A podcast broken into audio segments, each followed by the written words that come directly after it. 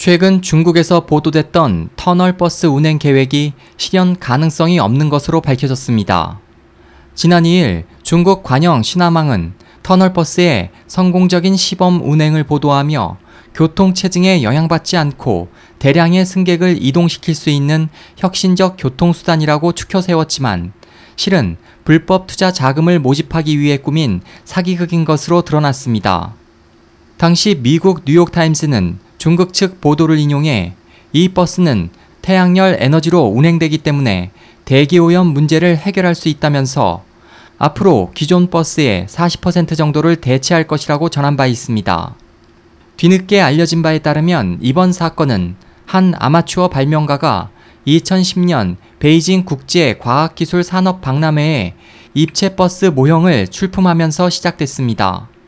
그 뒤 이 발명가는 베이징의 한 지방 정부와 총 노선 189km의 프로젝트를 추진했지만 얼마 후 계획은 무산됐고 그도 모습을 감췄습니다.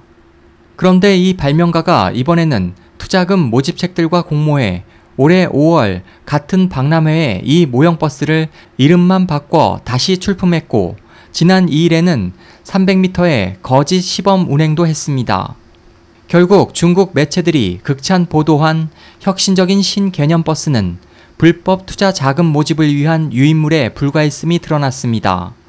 한 중국 언론은 이 터널 버스가 무거운 하중과 곡선이 많은 도로 여건상 현실화될 가능성이 없음이 밝혀졌지만 발명가 일당은 계속 SNS 등을 통해 또 다른 기회를 엿볼 것으로 보인다고 전했습니다.